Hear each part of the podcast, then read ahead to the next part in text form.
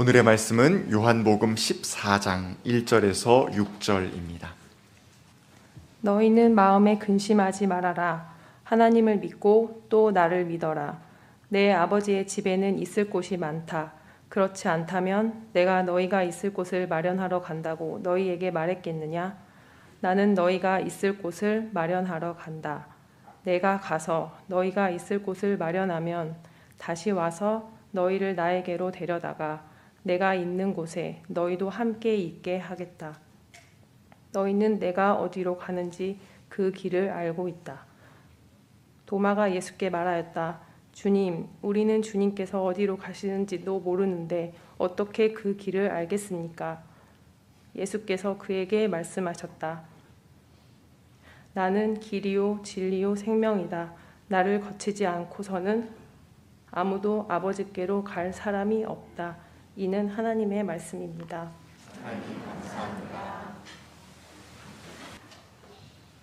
좋으신 주님께서 주시는 위로와 평안과 온풍기보다 더 따뜻한 주님께서 주시는 온기가 저와 여러분 위에 함께 하시기를 빕니다. 설 명절을 잘 보내셨습니까? 네, 기록적인 한파와 폭설로 좀 어려움을 겪기는 했지만 명절을 맞아 고향을 찾아 오래간만에 부모, 형제자매, 온 가족이 모여 좋은 시간을 보내셨으리라 생각합니다. 네, 명절 맞아 오래간만에 아, 며칠간 옛 가족들과 함께 지내다 보면 아, 마음이 편안해지는 때가 있습니다.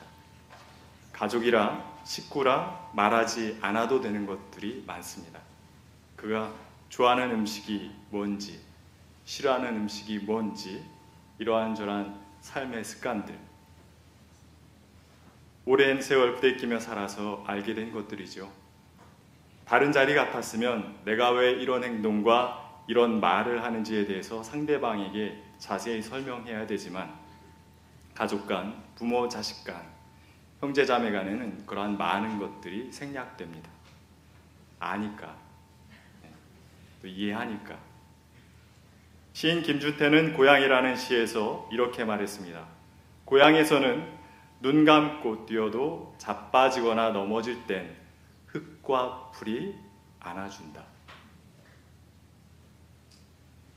나의 모난 모습, 어리숙함과 실수까지도 다 품어주고 이해한 사람들이 있는 곳. 나의 부족함을 알고도 정지하기보다는 이해해주고 품어준 사람들이 있는 곳. 그래서 꾸미고 장식하지 않아도 내가 그대로 나로서 존재할 수 있는 곳이 고향이지요. 우리가 명절마다 먼 길을 마다하지 않고 고향, 고향집, 어머니, 어머니의 밥상, 동기간을 찾아가는 것도 그 이유 때문입니다. 그 안에는 우리가 잊을 수 없는, 놓칠 수 없는 삶과 생명의 본질이 있기 때문입니다.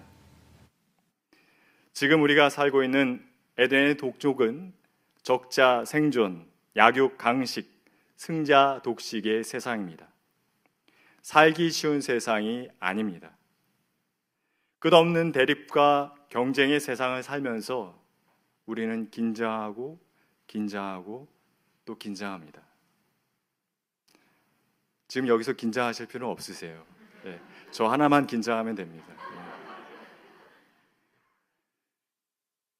누군가 실수로 자빠지고 넘어질 때면 그를 위해 부드러운 흙과 풀이 되어 주는 경우는 별로 찾아볼 수 없습니다.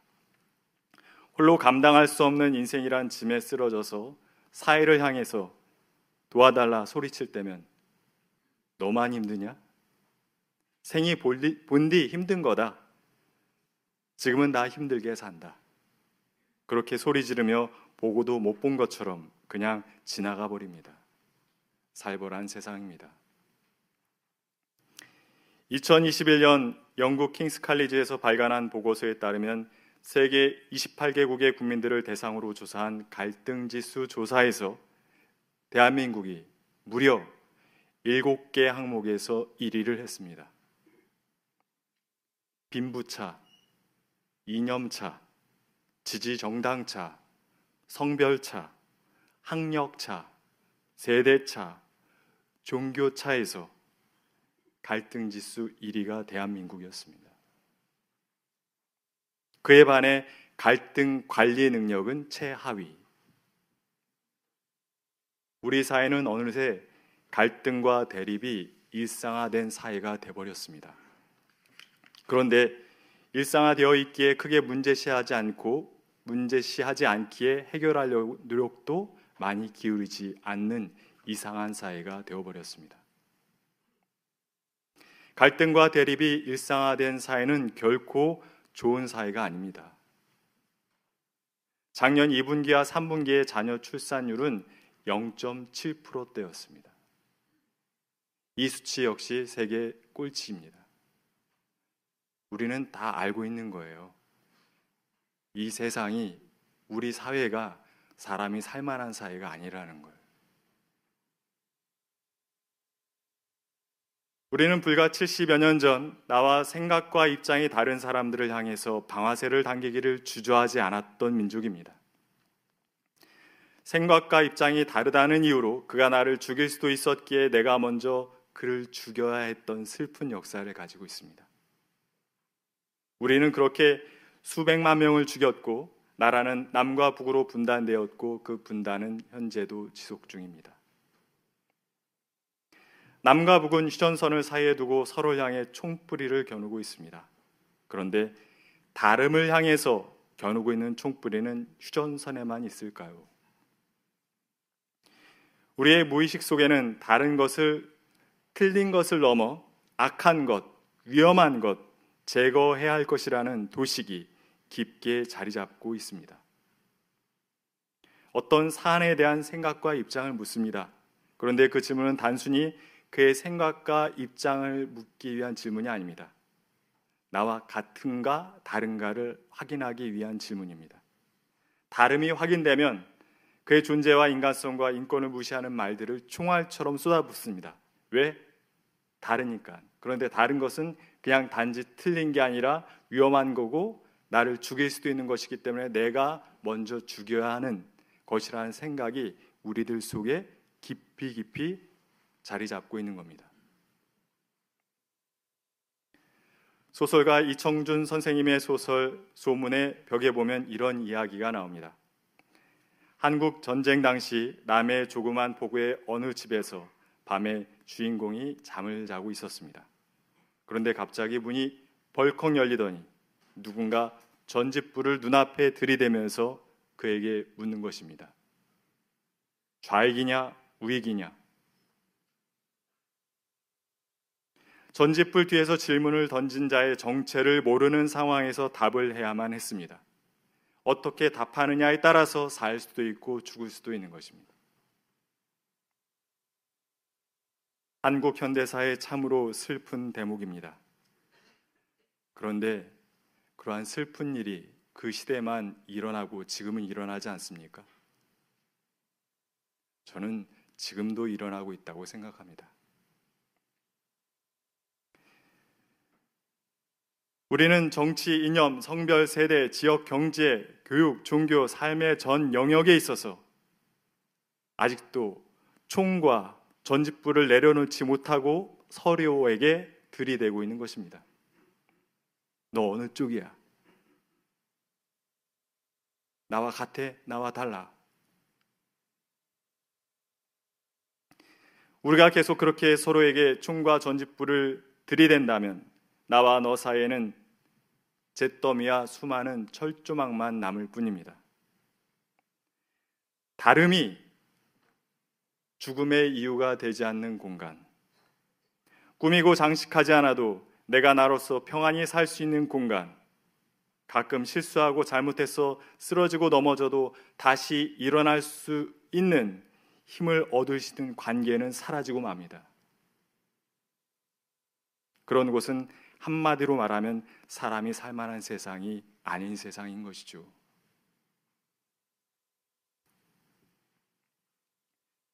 예수님께서는 당신이 십자가에 달려 돌아가신 후 아버지께로 돌아가시게 되면 제자들이 큰 어려움을 겪게 될 것이라 말씀해 주셨습니다. 그 말을 들은 제자들의 얼굴이 불안해 보였는지 예수님께서는 다음과 같은 말씀을 해 주십니다. 너희는 마음에 근심하지 말아라. 하나님을 믿고 또 나를 믿어라. 내 아버지의 집에는 있을 곳이 많다. 그렇지 않다면 내가 너희가 있을 곳을 마련하러 간다고 너희에게 말했겠느냐? 나는 너희가 있을 곳을 마련하러 간다. 내가 가서 너희가 있을 곳을 마련하면 다시 와서 너희를 나에게로 데려다가 내가 있는 곳에 너희도 함께 있게 하겠다.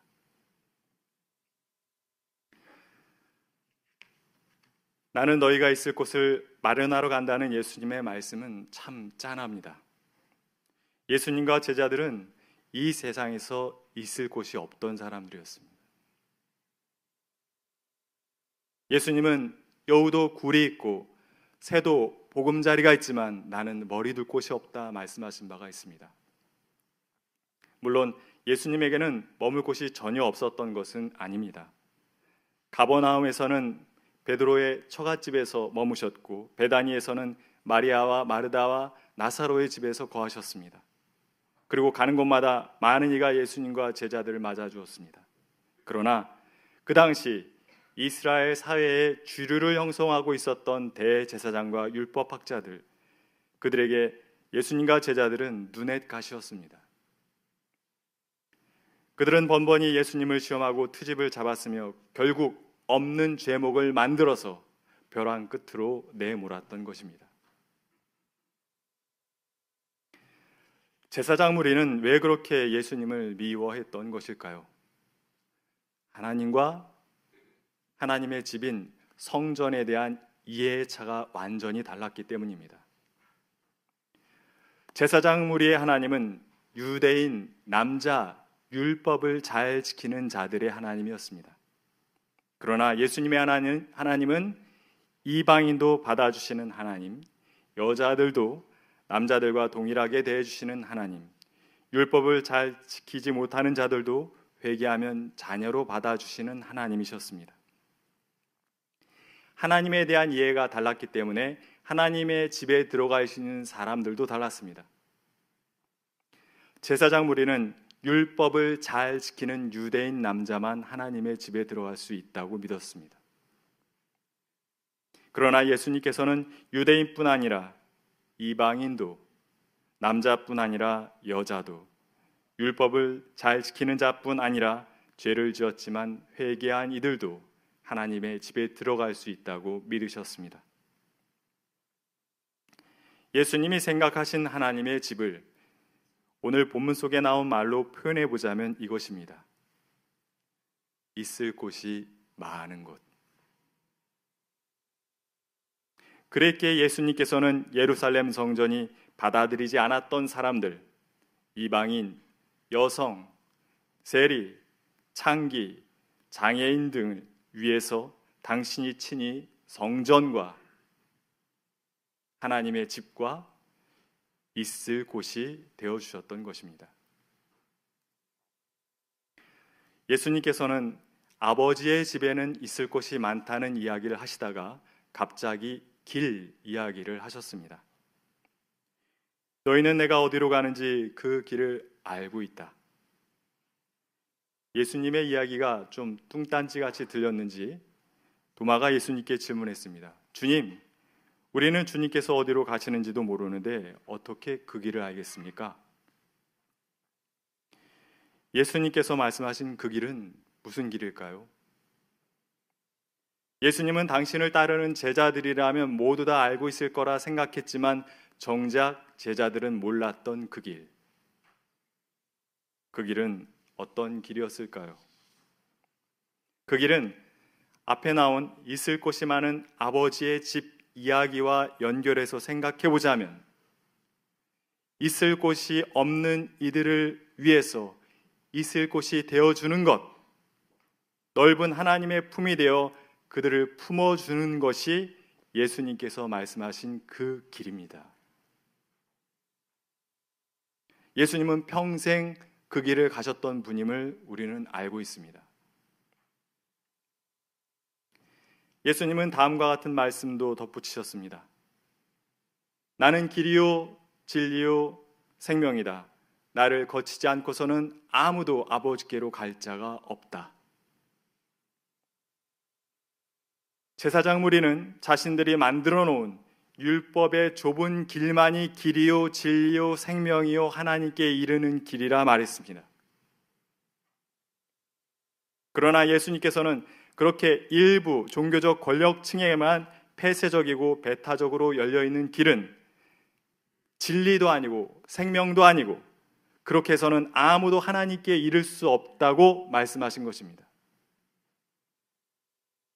예수님은 사회 구성원 모두를 차별 없이 다 귀한 하나님의 자녀로 여기는 것, 불의한 권력자들에 의해 인간적 권리를 빼앗긴 이들에게 있을 것이 되어주는 것이 길이요, 진리요, 생명이요, 하나님께 이르는 길이다 말씀하신 것입니다.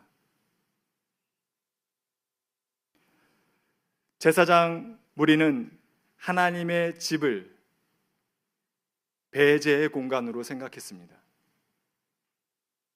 그러나 예수님께서는 하나님의 집을 있을 곳이 많은 곳, 포용의 공간으로 생각하신 것입니다.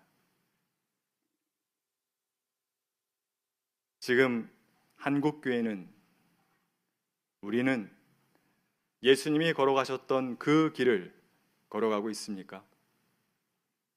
혹시 대제사장 무리가 걸었던 그 길을 걸어가고 있는 것은 아닙니까? 예수님이 걸으셨던 포용의 길을 걷고 있다고 자신 있게 말할 수 있습니까? 이 사회에 있을 곳이 없는 이들을 향해 여러분 근심하지 마십시오. 우리를 믿으십시오. 여기에 있을 곳이 많습니다. 이리로 오십시오. 라고 말해주고 있습니까? 진짜 그런 이들을 위해서 있을 곳이 되어주고 있습니까? 곳곳에서 그런 아름다운 헌신을 하고 있는 교회들이 있습니다. 그러나 너무 많은 교회가 사람들에게 온갖 교리와 이념의 전짓불을 들이대고 있습니다. 자신과 생각이 다른 이를 향해서는 정죄와 심판의 총을 쏘아대고 있습니다. 오직 자신들의 입장과 생각에 동의한 자만이 하나님의 집에 들어갈 수 있다고 말하고 있습니다. 한국 교회는 그렇지 않아도 대립과 갈등이 심한 사회에 평화와 화해, 이해와 공감의 자리를 만들지 못하고 오히려 대립과 갈등을 부추기고 있습니다. 예수님이 말씀하신 있을 곳이 많은 하나님의 집은 교회에서 잘 보이지 않습니다. 교회에 있을 곳이 없기에 많은 이들이 교회를 떠나고 있는 것입니다. 있을 곳이 많은 한 사람에 대해 이야기해 보려 합니다. 저는 명절 연휴 기간 동안 어른 김장하 라는 다큐멘터리를 보았습니다. 목사님께서 보라고 추천해 주셨어요. 44년생 경남 진주에서 60여 년간 한약방을 한 김장하 선생에 대한 다큐였습니다. 아주 젊은 나이에 한약사가 된 김장하는 박리담회로 한약을 지어 많이 팔았습니다. 비교적 저렴했지만 약효가 좋아 소문이 퍼져나갔고 큰 돈을 벌 수 있었습니다. 아프고 괴로운 사람들을 상대로 번 돈이라 다시 사회에 아프고 괴로운 사람들을 위해 써야 한다고 생각했습니다. 그래서 공부의 뜻은 있지만 형편이 어려웠던 학생들에게 7년, 8년씩 장학금을 주었습니다.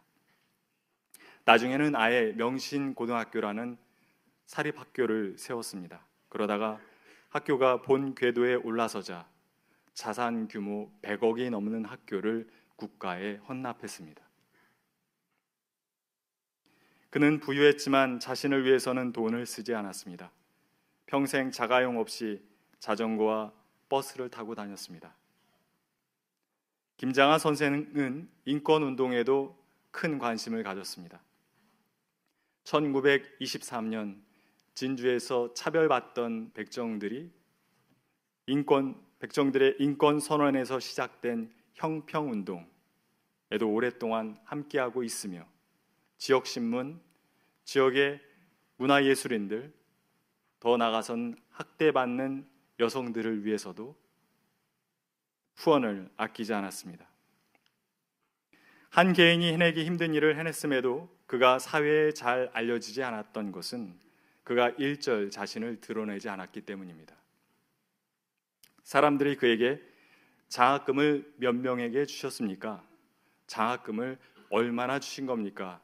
물으면 그는 아예 아무런 답을 하지 않았습니다.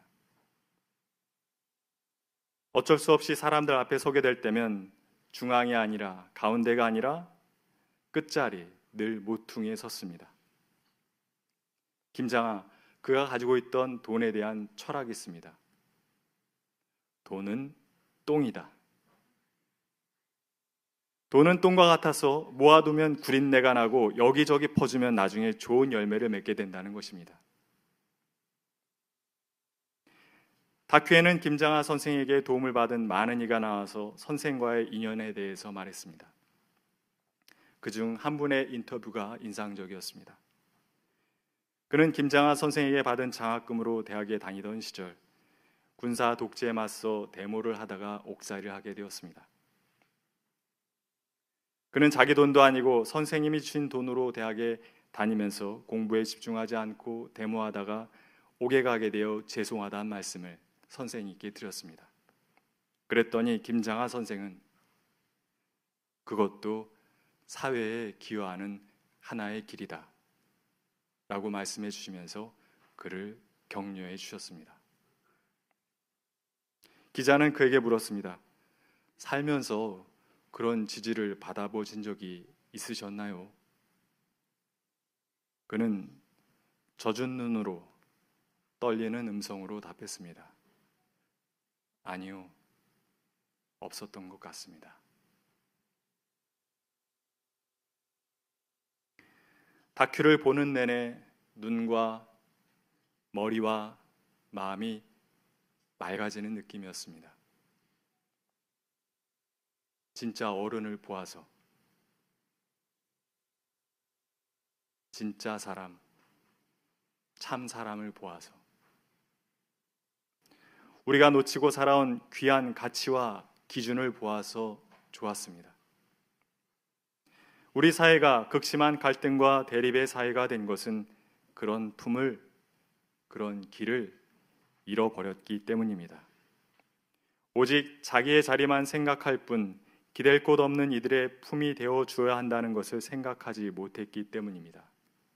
자기만 옳다는 생각 속에서 자기와 입장이 다른 자들을 쉽게 판단하고 정지할 뿐 우리 모두가 같은 인간이며 평등한 인간이며 서로 도우며 살아야 되는 인간임을 알지 못했기 때문입니다. 자기의 욕심을 따를 뿐 비움과 나눔이라는 큰 정신을 잃어버리고 살았기 때문입니다. 이번 주 토요일인 2월 4일은 입춘입니다. 아직 온통 한겨울이지만 그 겨울의 한가운데 누군가는 봄을 세워야 봄이 옵니다. 다큐 중에는 80에 가까운 김장하 선생이 등산을 하는 장면도 나옵니다. 김장하 선생은 등산할 때 알아두면 좋을 말이 있다고 하면서 알려주었어요. 그 말은 이겁니다. 사부작 사부작 꼼지락 꼼지락. 그렇게 가면 잘 갈 수 있다는 거예요. 사부작거리다라는 말의 뜻은 이렇습니다. 별로 힘들이지 않고 계속 가볍게 가볍게 행동하다. 김장아 그가 이뤄낸 업적과 변화는 크지만 그것은 몇 번의 시도와 노력으로 이룬 것은 결코 아니었습니다. 여러 시련과 어려움 속에서도 가야 할 길을 바로 보고 욕심과 이심의 무게를 줄이고 매일매일 조금씩 조금씩 사부작 사부작 나갔기에 이룬 일이었습니다. 갈등과 대립이 일상화되어 점점 사람이 사람으로 설 자리가 없는 이 사회를 다시 사람이 살만한 세상으로 만드는 일도 그러한 마음으로 해나가면 된다고 믿습니다. 한 번에 혹은 몇 번의 시도로 이룰 수 있는 일이 아닙니다. 멀리 보고 꾸준히 나가는 것이 중요합니다. 사부작 사부작 매일매일 조금씩 조금씩 우리의 욕심의 무게를 줄이고 우리가 늘 마음의 손으로 붙들고 살고 있는 판단과 정죄의 총과 전직부를 내려놓고 조금은 가볍게 그리고 명랑하게 나와 너의 관계부터 내가 속한 모임부터 배제가 아닌 포용의 공간으로 만들어 나가면 됩니다. 쓰러지고 넘어지는 이를 위해서 부드러운 흙과 풀이 되어주면 됩니다. 있을 곳이 없는 이들에게 있을 곳이 많은 아버지의 집이 되어주면 됩니다. 우리 청파교회가 우리 교회 모든 이들이 그리고 이 땅의 모든 크리스찬들이 그렇게 귀한 일을 감당하여 이 세상을 보다 사람 살만한 세상으로 만들어 나갈 수 있길 주님의 이름으로 기원합니다. 아멘. 다 함께 조용히 묵상하며 거둠의 기도를 드리겠습니다. 주님, 주님께서는 있을 곳을 많이 마련하시고 많은 일을 받아 주셨습니다. 그 많은 이 중 우리도 하나가 되게 하시는 은혜를 베풀어 주셨습니다. 우리가 주님께 받아들여질 자격이 있어서 이루어진 일이 아님을 알고 있습니다. 그런 큰 받아들임의 은혜를 체험했음에도 나와 생각과 입장이 다른 이들을 향해서는 조금의 품도 열지 못하고 좁다란 마음이 되어 살아가는 우리를 불쌍히 여겨 주십시오. 주님께서 크나큰 다름의 경계를 뛰어넘어 우리를 받아주시고 귀히 여겨 주셨던 것처럼 우리도 우리와 다른 이를 위해 있을 곳을 마련하고 살아가는 이가 되게 해 주십시오. 주님, 대립과 갈등이 날로 커지고 있는 이 땅을 극률히 여겨 주십시오. 주님처럼 품을 넓게 열어 이전보다 더욱 많은 일을 품어 이 세상을 좀 더 사람이 살만한 세상으로 만들어가는 우리 모두가 되게 인도해 주십시오. 예수님의 이름으로 기도드립니다. 아멘.